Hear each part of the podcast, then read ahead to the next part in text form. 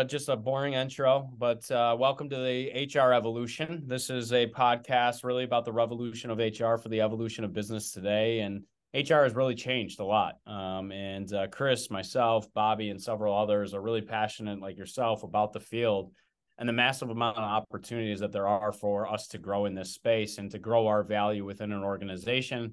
And at the end of the day, have that individualized experience for that one employee. Um, so they're thriving individually, holistically. And no two days are the same as we commonly say in HR. And uh, sometimes some of these concepts, when we have guests on the show, it's it's always tossed to the side because they don't have the time to even think or implement something like this. Um, so we try to take a time out and have conversations with with leading professionals like yourself to really just pick your brain and have a discussion about what your lessons are to hopefully teach somebody else to become that effective stakeholder um, and stakeholder manager within the organization to really build that trust uh, to to to drive change at the end of the day. Um, so myself and Chris, uh, we could not be more excited to have you on the show today. I'm going to ask you the quick first question before I pass it over to Chris. If I caught you in the shower, now it's a cold shower after one of your rugby games, what song would I catch you singing to at the top of your lungs? So at the moment, I feel like I'm only singing Elmo songs. and when you need to calm him down at night, when you're getting ready for bedtime, when he's yeah. in his bath, we play Elmo. When he's in the car and he's getting ratty, we play the Elmo songs. He just loves it. So now I feel I sing Elmo had four ducks over I caught myself singing a song the other day for Miss Rachel from Angela, and I was like, it was like playing in my head. And I was like, yeah. what the hell? Why is that playing in my head right now? You guys will go through have... phases. You'll go yeah. through phases, and whatever oh, yeah. that next phase is. Right now, yeah. it's Mickey Mouse too, and the intro to Mickey Mouse Playhouse is Miska Muska Mickey Mouse, and I'm like, oh my god. That's great. That's great. I love so, it. So, Chris, yeah, James, I, I had to ask him the Elmo question, but you did, and I'm glad you did. So it's great to be here again, Kevyn. Thanks so much, James. Awesome to have you on the podcast as well, too. And you know, one of the purposes of these of these calls and these shows is can we humanize HR, as Kevyn put, right? So we like to get to know the people behind HR. You know, just walk us briefly through, James, kind of your own career, how you got into the field, you know, how you kind of evolved and learned as you went through it, ultimately to where you are today. You know, tell us about your journey. Yeah, absolutely. I mean, uh, I think like most people kind of fell into to HR and people work. Um, wasn't something I set out to do, but um, when I when I was much younger, I was back in the UK, as you could guess from my accent, not a New Jersey accent, but uh, originally was over in the UK. Although I've been in the US for about twelve years now, and uh, so well, we're going to ask you about your Jersey accent before the yeah. end of this call. I'm sure you got one. I'm sure you can do it. Ten more yeah, years, sorry, you might have it, James. Ten more years, I might have it down. Yes. Yeah. Um, yeah. So um, yeah, I, you know, fell into to work with um, in actually UK retirement work uh, initially, which was kind of as exciting as you would expect. But uh, working with trustees and groups over there on a grad scheme with a consultancy uh, in the UK, um, they were able to bring me over to the US to get involved in international benefits work uh, and a little bit of compensation and, and broader work around that. And at almost every stage, essentially, in my career, where someone said, "Do you want to get involved?" I've said yes, and just taking opportunities to get broader. And I've always enjoyed that broader exposure. So going from kind of a very specific area of UK retirement, having an opportunity to then go and apply that internationally, uh, get involved in like medical plans, um, insurance, looking at not just the design but the financing of those as well. That, that was really cool to then work with big multinationals, and there are plenty of them in, in New York, New Jersey, uh, tri-state area where I am at the moment. Uh, and you can see some kind of real, real cool projects um, about, about how companies were delivering the, the best benefits possible for their people. So it kind of fell into that area. And then a project came along when I was a couple of years into that where I got to go on site and support our M&A team. Um, and so I was on site with a large financial um, institution in uh, in New York. You've probably all got their cards in your in your wallet, but yeah, uh, one of those companies. Uh, they were doing a huge spin off at the time, and it was the first time I'd gone on site and actually seen what my my clients were going through day to day, and being part of the speed of that M and A activity and seeing that rather than just preparing a small area of HR, actually it's interconnected with everything else. And then, particularly in an M&A environment, it's not just thinking about, well, what do you want to deliver in six months in a year? You're thinking, what are we doing in the next six hours? What's going to happen in the next six days? the M&A moves so fast at such a crazy pace. And you're working directly with business leaders, with finance, with legal, with technology. And you're seeing the interdependency across all these different groups and how the decisions and the speed in which you move impacts all these different areas of the business and actually makes a direct impact. Like it's really easy to link back a successful M&A deal to did it achieve the synergies you wanted? Did it get the share price? Did it give us access to the market it, that we want? Did it give us the people that we needed? We were looking for talent. All of those areas, and I just found that so exciting and that pace that going back to maybe just benefits work was uh, a little bit slow at that point. So, so from there onwards, I've kind of involved it in people M and A, both as a consultant, uh, focusing purely on it for about sort of four or five further years. And then um, actually for the last three and a half um, years, I've been in-house at uh, John Wiley & Sons. So we're a, a, knowledge company. We're a, a, publisher in research and education, uh, academic as well. Uh, we um, had been very acquisitive in the past. So we're quite an old company. We're actually over 215 years old, but yeah.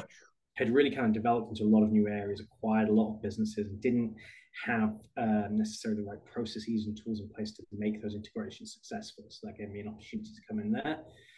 And then, as I said, I keep saying yes to getting broader. So now I am the VP of not only M&A, but also uh, benefits in the US and globally and uh, global mobility and immigration too. So I have very long people, but it's all from kind of the opportunity of, do you want to have a go at this? And thinking, yeah, sure. Yeah. I love that. I love that spirit. I love that attitude um, and quite quite the range there. Uh, you you mentioned a lot that I'm sure we're going to cover yeah. as we continue the conversation. So thanks for walking us through your journey. That was fantastic. I love I love how I, like the common sentiment though to, to James's point is I, I fell into this right? Is like that's like the added added verb um it's it's just hilarious to hear but uh, even hearing about the company that you're at now James 215 years old I mean how many times has that company had to reinvent itself over 215 years right to, in order to stay in business? I, I'm sure there's a lot of envious companies that are no longer publicly traded on the S&P 500 that uh, that that wish that they had that same level of innovation and creativity. Um, so I kind of want to go back to I, I, I, think when you were talking about how you saw finance and mm-hmm. operations kind of make decisions, um, and probably you saw them because in an M and A, based off of what you said and what we know, it's pace so you're asking them to make decisions which typically they would probably take months to make in under standard circumstances. Um, how what types of things did you learn on what you needed to arm them with to make those quick decisions that they felt good about? So in M and A, you've got to go for speed over perfection at times. You know, when the deals are available and you can you can find that there are companies that uh, businesses wanted to acquire for years and years, and then through through whatever chance or whatever changes at leadership of the, organization or you know, where interest rates are at or what available cash is at, the deal has an opportunity to go ahead. And when you have that chance, that, that business has got to take it. And so you see people moving uh, at that great speed of trying to make your kind of best guess of the due diligence of is this right? Kind of describe like due diligence in M&A is a little bit like dating. You're kind of getting to know the person, but it's not until you're actually married together you probably have a full uh, insight into that. Uh, and you kind of get, get the, the, truth behind it. And then yeah. I was going to say there's a lot of manipulation on that other side. I mean, there are a lot of pretending. I'm sure painting the pig of sorts. Yeah. Yeah, I mean, I look from both sides as well, right? Uh, and you see that as well that you're you're looking at a business thinking about how they might fit into us. You're looking at what do they do well because they must do something really well Otherwise, you wouldn't want to buy them. There's a mm-hmm. reason that they they are doing something either because it's something you can't do or they're doing something you already do and they're doing it better, and that's why you want to buy them. And then how do you pull out those key pieces without killing the business? And that's kind of one of the interesting things from the business side and the operations side you see a lot as well is that if you just force them into your existing structures yeah. and everything the same that you're doing, that's not always going to work you kind of have to know what the rationale for the deal is. So, um, you know, starting, you say starting with the end in mind there, and that's something that, that we want to be keep reinforcing as well um, in, in, every decision that's being made. So there's usually a couple of key reasons that someone's doing a deal.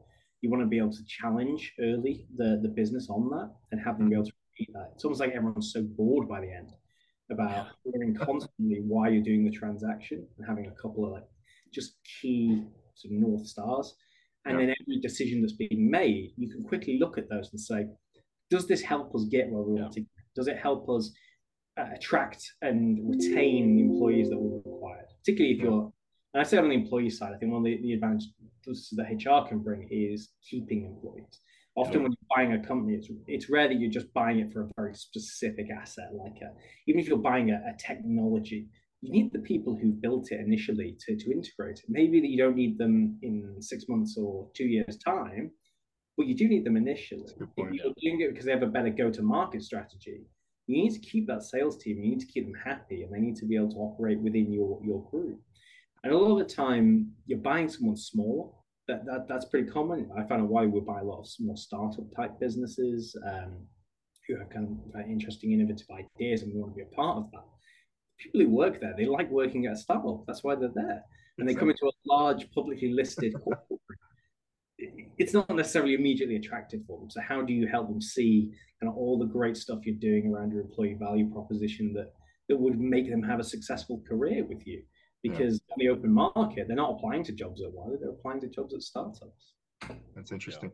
Yeah. I love. For... I, I, I kind of oh. want to go back real quick because something that you talked about was the succession. it's almost like succession planning, James. Yes. Essence, yeah. right. I mean, it, it really is because you're you're looking to transfer that knowledge in a given time, and hopefully you retain it, but at least you have transferred that knowledge. How did you How do you get finance from outside of the numbers, right? Because because from my my perspective, what I've seen, it's a, it's a financially driven decision. Yes, they have that end goal in mind, um, but the idea that they'll come in and either hit that revenue or exceed that revenue within the first year might not be a truly obtainable goal, and sometimes, and like you're saying with those M and A activities, having those north stars i love how you said that because it can be such a grueling process that you almost forget why the heck you started the process to begin with so i love that to kind of bring people back to say this is what we're focused on if it if we determine that it's not in alignment then maybe that's our opportunity to get out of this deal that we thought that we actually wanted how do you get them away from just the p&l statement though right because you talked i talked to finance people I jokingly say, what's the one number that you actually believe on your balance sheet? And it's cash.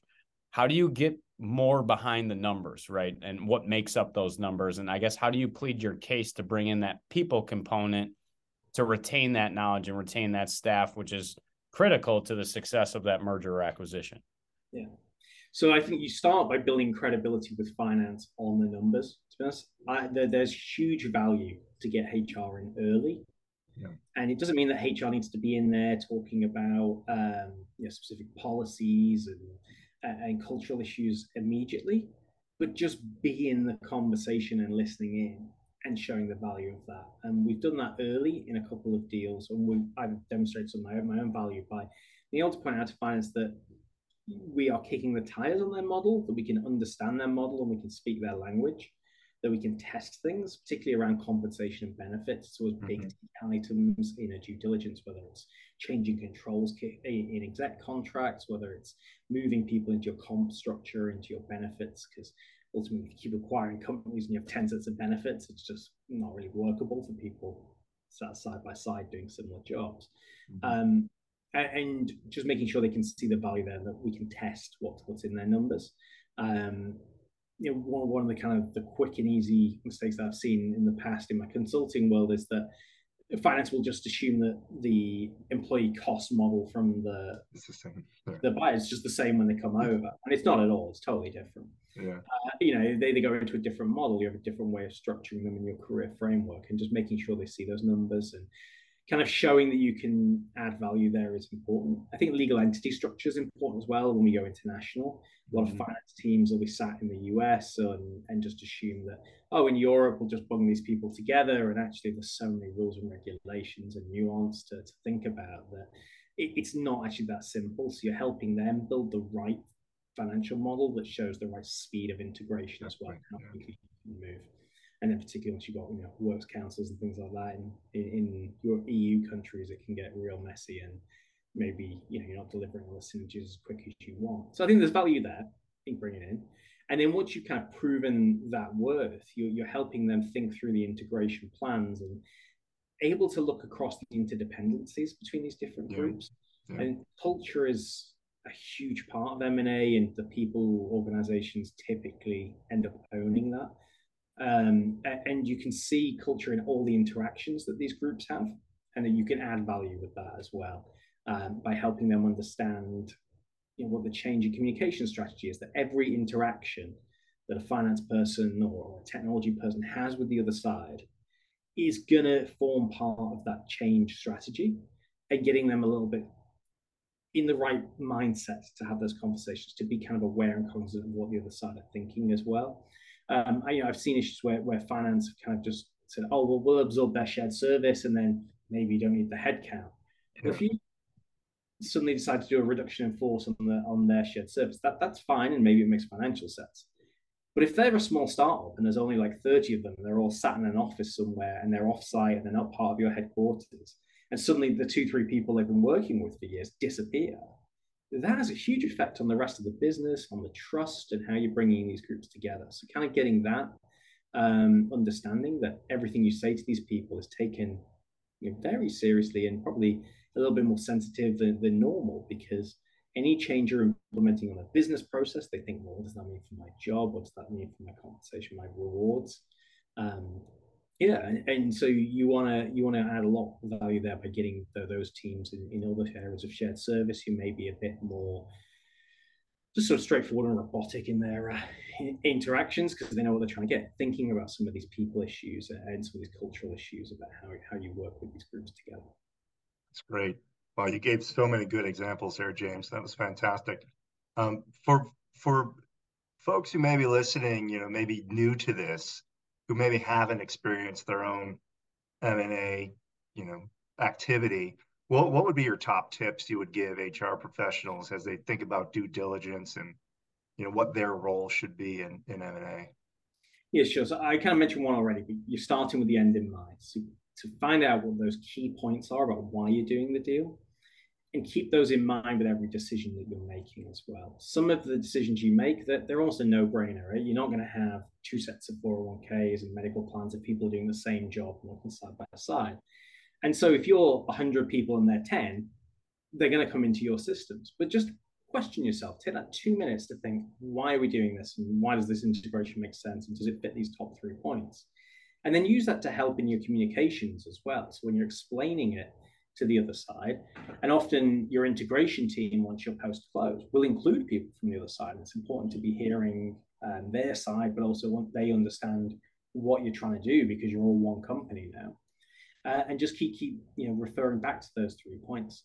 Sometimes it, I've been guilty of it myself, where I'm thinking, well, we uh, my team's got time now, so we should integrate this immediately and not wait, you know, six months or something down the line. And then when I'm looking at why we did the deal, it might actually be because we wanted to keep that business unit separate, because they do something great, and we just wanted to add it into our um, into our, our chain to get um, products out to our clients. And so actually it will be a little bit more standalone. It doesn't need to be as heavily integrated, or we don't have to do it on day one, and we don't have to be as disruptive. And so it's just finding the right the right structure with that. Um, actually getting HR in earlier and being prepared. Um, when you go into an M&A deal, you might not well know about it until it's there. And that's understandable. right? It's shareholder material information and corp dev and uh, CEOs and CFOs will be having discussions with companies all the time. Sure. But you're not going to tell everyone about that because it's, it's market sensitive information. So when you do find out about a deal, it's usually go time. So yeah. can you be prepared? Can you do uh, like a readiness training? Can you have a bit of a toolkit ready to go? Um, my one piece of advice on that would be don't do too much. I, when I think back to my consulting days, it was about five, six years ago, there's a company, we wrote this uh, M&A playbook for them and it must have been like 100 pages of prose and they wanted all this stuff and all the paragraphs and i'm thinking who who would use that you know you find out there's yeah. a deal you're not going to read through this uh, this huge sort of binder of, uh, of information but if you find out there's a deal and then you've got an M- due diligence checklist. So you can quickly go right do i have these 10 yeah. pieces of key information? Have i thought about these key integration activities? Because i have a project plan ready to go that i can tweak and adjust with this deal and think about back to that first point why we're doing it. Does this plan fit? You can move much faster. Um, you know, if I think about checklists, things like that are helpful to go with, um, both for diligence, thinking about checking through the or sale purchase agreement, making sure that people are protected. Um, you know, what you're, you're looking through on employees and execs contracts in particular, what are the key items that I want to pull out, and the things that I want to know originally. So, so I'd include that as well. And then probably the third most important is the change in communications activities. Um, you know, I, I've both been working in M&A for a long time, and I've been at companies that bought, been bought. I've been at a company that, that merged with a competitor. Even with my experience on the M&A side, I still feel a little bit uneasy. And that's somebody who's used to this uncertainty and I'm used to the ambiguity, uh, ambiguity of M&A. Um, and I still suddenly think, oh, is my job safe? Like, you know, oh, what am I going to do day to day? Am I so good? I'm working myself out of this job. Yeah. yeah. Well, you know, you, you do them. It's a, it's one of the first things you worry about, and it, it's kind of a nonsense. You you bringing that, particularly when uh, I was at. Uh, uh, Towers Watson when they merged with Willis, right? And these groups do very different things, but there was a lot of sort of areas that they could work together and, and it would make no sense to suddenly get rid of all the, the consulting side of that business, but it's the first thing that goes through your head is, oh, sure. Don't worry about it. And so you think about that. Everyone, everyone's going through that, and then it's even more so if you've uh, not been through that experience before. There's so much uncertainty with change. Yeah. Getting people to understand why the change is happening, how it's going to affect them, being open in the communications, and often that can mean we don't know and telling people, hey, we don't know. We are, we're making these decisions, but we're aware that you have these questions and just being open as, as far as you can with these groups is, uh, is really important. That's on the changing com side. If you can find a friendly face on the other side as well, because often I, I've done sessions where we bought a company, we'll go in, we'll do the town hall, the business leader will speak, and we'll say James is from HR, and I'll speak, and I'll say my my blurb, and no one will ask any questions, and that's because they're, they're nervous. Right? It's their first interaction with uh, with the new employer and they don't yeah. necessarily know what, what should be asked publicly or privately and suddenly somebody on the other side will get like maybe their hr person or a key leader who's kind of trusted will get 100 odd questions from their team so finding that channel as well so that you can hear about what's actually happening on that side what the actual concerns are what you can ease uh, and what you can help to articulate why we're doing the deal and how it impacts these people as well yeah. Well, it's really arming arming everybody with understanding the why, um, so everybody can kind of move in that same ultimate direction and understand what that future direction looks like. And it's funny because I think, uh, like you said, sometimes when you acquire companies, the company that's getting acquired tries to hold on to decision making um, uh, and the power to make decisions or impact change, and it's kind of a very challenging dynamic because it takes a lot of critical conversations um, how do you arm your managers? And you, you talked about having this plan and really arming the other side. What have you found most important in that communication strategy where you're i love how you sit down and say hr in first to really learn the common tongue right? What words do they use? What do they call the same thing that we call it? Um, just to find that um, same language uh, to, to build that baseline yeah. Once you've established that, how do you arm the managers and and to have these, I guess, critical conversations because it's probably them that are going to get asked the questions, as you know. Um, how do you arm them with that information? What have you found most effective? So, absolutely sharing what you found. Um, often, when you're doing diligence, the team's very tight and small, and you're signing NDAs, and not everyone around the business knows what's happening. Um, but once the deal is publicly announced that either you've signed an agreement or the deal maybe is even signed and closed already, you can bring in a much wider group. How do you transfer everything you've learned? Yeah. And how do you get that as well from other areas of the business? It's likely that you know, corp dev, finance, other groups would have had a lot more conversations than, than HR would have had. How do you get that knowledge and, and disseminate it? And there's, a, and there's a few ways you can you can do it. Um, I actually saw something really good, and it's not my own. It was at a roundtable recently, and there's a large technology company there where, uh, were presenting, and they had just a one-page sheet on cultural observations that they gave to leaders whenever they go for the first meeting. And you know, it can be just a bit of fact finding on their side. You know, it's it's not that we're going out to buy a company; we're just having that first exploratory discussion. And they said to the leaders, just take five minutes on the plane on the way back, answer these key couple of observations and questions. and just using that to then start informing your plan about how you're going to communicate to these groups.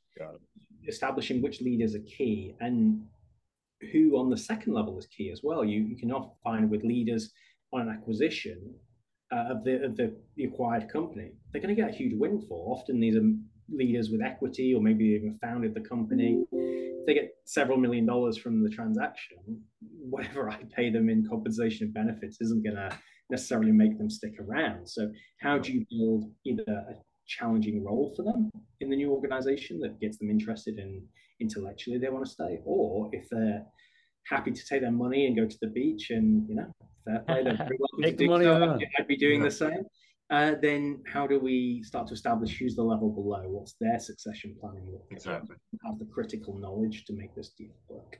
And I think you bring up a really important point because um, I think we're all title hungry, or and titles are are pretty much how we understand well who has influence within an organization. But to your culture assessment, you could probably quickly learn those second tier managers or even middle managers, or frankly, people with even out a manager title are those silent influencers that have a lot of influence on their peers, the overall um, employee sentiment of their area. You know, they what they say a lot of people more people believe and trust just because they've been with that organization it i just find it very difficult without tools to really help organizations identify those those critical individuals because you can't be on site for a year you can't be on site for months you're trying to learn that. And i loved how you said it's not until your marriage that you realize your wife leaves a uh, a glass on the table without a coaster right? And that drives you insane but you never knew it because you never saw it before.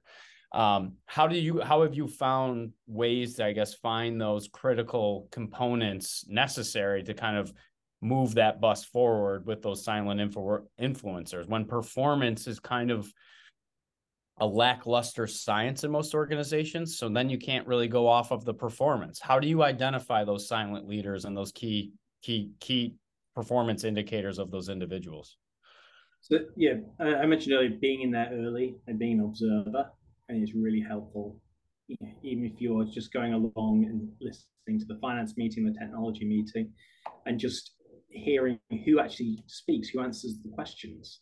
Yeah. That that's important. You know, if, if there's a CTO there who maybe is exiting, because well, who of his team is actually in the room on their side? That kind of gives you a bit of, of an understanding as well. Um, you can sometimes take a bit of a delay in when you integrate people into, say, your career framework and your job leveling because you need more time to understand what they've got. Um, certainly in diligence, I'm asking for job descriptions and I'm trying to match that up with similar roles in, in Wiley and taking that first pass so that I have an idea in my mind where they would fit. But there's a, there's a long way to go on that. So maybe you want to introduce that straight away. You're right, performance management is tough um, post integration. I haven't had a good solution for that yet because particularly if you bring people into a new bonus scheme, you tend to mark everyone as net objectives in the first year. It's hard to identify who who didn't and who exceeded because you just don't have the experience of those businesses. Sure. Um, but you can look back and, and sort of see a little bit of that. Um, and yeah, it's, it's just getting people meeting, um, maybe making key people, people you think are key, part of your integration team as well. So you Yeah. get to work side by That's side huge.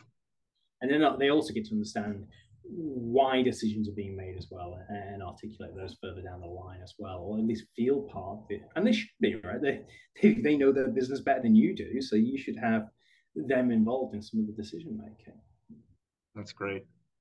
James, I've got a question for you here, and I guess maybe since just due to your history and being a consultant, and it's now part of what you do day in and day out. What what would you say was one of your biggest lessons learned from an M and A standpoint, or where did things not go well? Where did maybe you, you made a few mistakes and learned from it? What stands out to you? yeah i think it's understanding that not every deal is going to work um, most deals fail um, that was something one of our, our leaders when on the consulting side told me sort of early on and then you look at it in terms of just the pure share price statistic it's provable Yeah. um, and, and so trying to understand why is this deal different and asking that question and understanding it and maybe not right every time but there needs to be a reason. Why is why is this deal going to succeed where you know 80% of other deals failed um, in, in the past? And it is a high percentage. I was looking just before this trying to find um, the stat and there was a there's a harvard business review um, that was saying it's between 70 and 90 percent of acquisitions fail and don't don't achieve the goals, which is huge. And at some point, those deals made sense. On paper, it made sense, or you know, we thought you have access to um, a new company, a new market. Financially, it makes sense, but it's the people doing that work day to day that are going to make the difference and getting them all aligned, pulling in the right direction. Ultimately, if you need to restructure it, do you select the right people going forward? Do you retain people and how much money do you need to give them retention awards, things like that, to make sure you keep them? Um, all of those, there's a lot of moving parts, but it's all related to people. Um, I used the word culture early on in the discussion, and that's all part of it, really. And culture is kind of all encompassing uh, thing about how you get work done. But it is, it's, it's what's so critical. And, and I've seen, I've seen deals fail where you have two competitors by each other and they despise each other. It's just they they have been brought up to to hate each other. You know, they are two big yeah. rivals. It's like you know, you, I don't know if you put the the Jets and the Giants into one team now going forward. You know, they're, they're, oh, yeah you spent forever as uh, we did it with high schools. I mean, in, in, my hometown, we that was like we had the Erie Bell. It was East Side versus West Side, you know, and it was um, it was a big to do. And when they merged even high schools, the parents that went through those schools had a harder time adjusting than the kids. You know, yeah, it's, it's, um, I love what you said though about seventy to ninety percent of M and A's failing because I kind of go back to that intangible value that Ocean Tomo is putting on organizations based on the S and P, saying ninety percent of their value today is intangible it's almost another key data point to suggest the importance of people and the human capital involved within the business. Just another arrow in the quiver to kind of, I guess, prioritize culture, prioritize that people perspective, and understand that yes, process is important, but development at the end of the day, your company might be able to identify different potential that uh, the other organization was unable to, and then be more effective at developing it over time. But it is a waltz, right? It is a uh, it's a it's a first date. It's a forced first date. It's almost like a blind date. Um, you wouldn't have signed up for it if you if you had the choice, unless you were one of the parties that were getting the financial benefit of obviously the sale of the organization. So um, I love that. Uh, switching gears just a little bit because I think you have more of an international purview, right? Um, with a lot of the organizations that you have worked with previously in the previous consulting role, and obviously today and there was this concept that I saw on LinkedIn, and uh, we were talking about a little bit before we got on the show. But this idea of an international set rate um, for compensation. So if I'm a software developer and I'm in Brazil, I get the same rate as I would in Silicon Valley.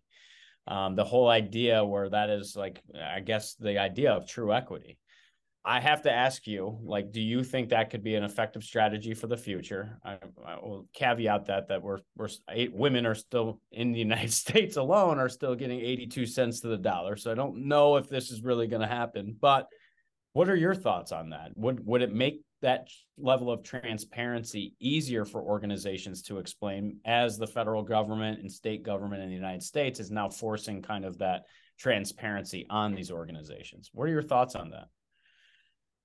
So uh, my mind immediately jumps to the administrative difficulty of it. But I, I think if you're paying people the same, maybe across in a particular country, particularly if everyone's working remotely, there's uh, there, there's value in that. There's a huge value in pay transparency, and we've we've actually been really ahead of that at Wiley, and I'm really proud of that as well. But we're looking at states like you know, Colorado and, and New York asking for, for pay ranges to be published. And we said, well, it's coming across the US, so we just should be doing it across the, the whole organization. So we rolled it in the US and the UK, and now rolling it out globally as well, and letting people know where they sit within our pay ranges and giving them a bit more, giving them and managers guidance about how we set the pay ranges as well. Mm-hmm. See it as actually a really important part of our DE and I efforts as well, so that people understand um, you know what a job pays and that you know how their experience, their stage in their career, and, and their capabilities um, affect where they're paid at, and then we do a lot of testing of that and looking at uh, different demographic information and making sure that, uh, yeah, that's great. Correctly. Um, to go back to the original question you asked, which is more difficult, could I pay someone in Brazil the same that I pay them in, and they're working in Hoboken, New York? Uh, in Hoboken, New Jersey, I should even say. Yeah. Um, then I think it's difficult. There's just so much nuance and difference between the, those countries. You're not delivering a like for like product. Uh, you're possibly delivering to, to different groups and different people. And naturally, companies are going to look if they can outsource something for quality mm-hmm. uh, that is the same, they will do so to a cheaper location. We've seen that in all industries. Um, That's why Africa, I think Nigeria's uh, GDP is up like, or their stock exchange is up like 300% since January. It's, it's like the last final frontier of the cheapest labor on the globe. I do think if you paid everyone equally, why would you not have them all being paid in, a, in say, the same office and in the same mm-hmm. location so yeah, that you're taking advantage of that in person collaborative working where you can move a little bit faster maybe than you can if you're just everyone's remote. So it possibly even takes away some of the uh, competitive advantage in this country. Agreed. and I, I love your point too, James, about saying the uh, tied into your diversity, equity, inclusion. I, I, I preach transparency. You want to have an effective EVP, be transparent. Tell them, tell them the numbers that you're actually at because that builds trust. Yeah. And some would trust that others are unwilling to give. You kind of force their hand to trust you and trust the environment. So I love it it's interesting to hear you and Chris as we were kind of getting on the show today. You guys both have said like our company's stand was to do the right thing and just make it a national practice. That to me, as a as an employee, right, or a prospective applicant, if I notice that type of behavior by that business where they're very selective as to where they're disclosing those comp ranges, that tells me a lot about that organization. I, I heard a great woman shared a great quote yesterday how you treat your next employee is indicative of the true culture of the organization. And i loved how she said that because ghosting of a candidate is kind of indicative of what that process how they're viewing an individual just within the business and the potential value that they add. Um, so that i think that could be an, an interesting litmus test for those that are kind of in this career transition to really look at the organizations that made that a national practice. Just like we said the most successful diversity, equity, and inclusion initiatives weren't for the business reason. It was just the right thing to do. Yes, whatever came out of it, I've heard all the good things, but this is just the right thing to do. And organically, they got some and reaped the benefits of that diversity. Um, so that's just fascinating to think about just hearing your two company stances because I wonder how many companies will be ultra selective on where they share and how they share. I'd agree. And that's why I, I'm really pleased that we did such a, good job on transparency with Wiley. I, I, talk to peers in the industry and particularly in financial companies, and there's a lot of worry about that. That there's such a huge difference between, say, a HQ uh, New York salary and then people who are doing back office functions elsewhere in the country, and it, it's tough to do that messaging. So I think it's eventually going to come out. It's the way um, states are going. So getting ahead of that is the right thing to do, and it also just builds trust in you as an employer as well. Exactly. Exactly. Well, this is fantastic, James. Uh, yeah. You got anything got, else? I can talk yeah, all day to James. We just got one last thing. I want to hear that Jersey accent. Come on, 13 Hoboken. Hoboken act. I'm going to say that where I live in Jersey City is is the most diverse city in the US. So we have yeah, yeah, everyone from all over the world. So I think my accent is just right for that. Which is a real a real cop out, right? Because then if you go to I, I guess we'll let you off the or some of these other places, I have uh, been very out of place there.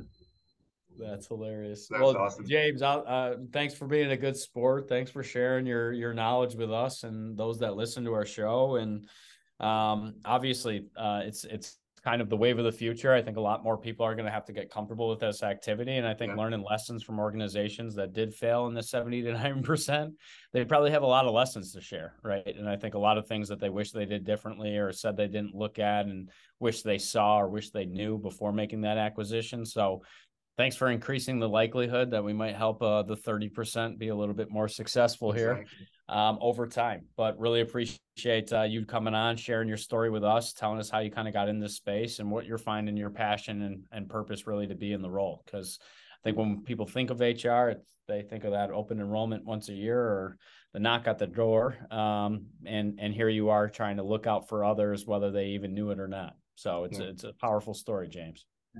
Thank you for having me. Of course. That's fantastic. Thanks so much. Thank